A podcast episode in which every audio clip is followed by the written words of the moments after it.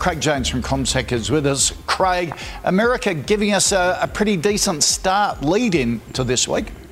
Yeah, the US and the European markets, uh, Kochie, you know, so both firmer on Friday. So it does give us a firmer lead in terms of our market. So the futures market's pointing to a gain of 57 points of our share market at the start of trade, or 9 tenths of 1%.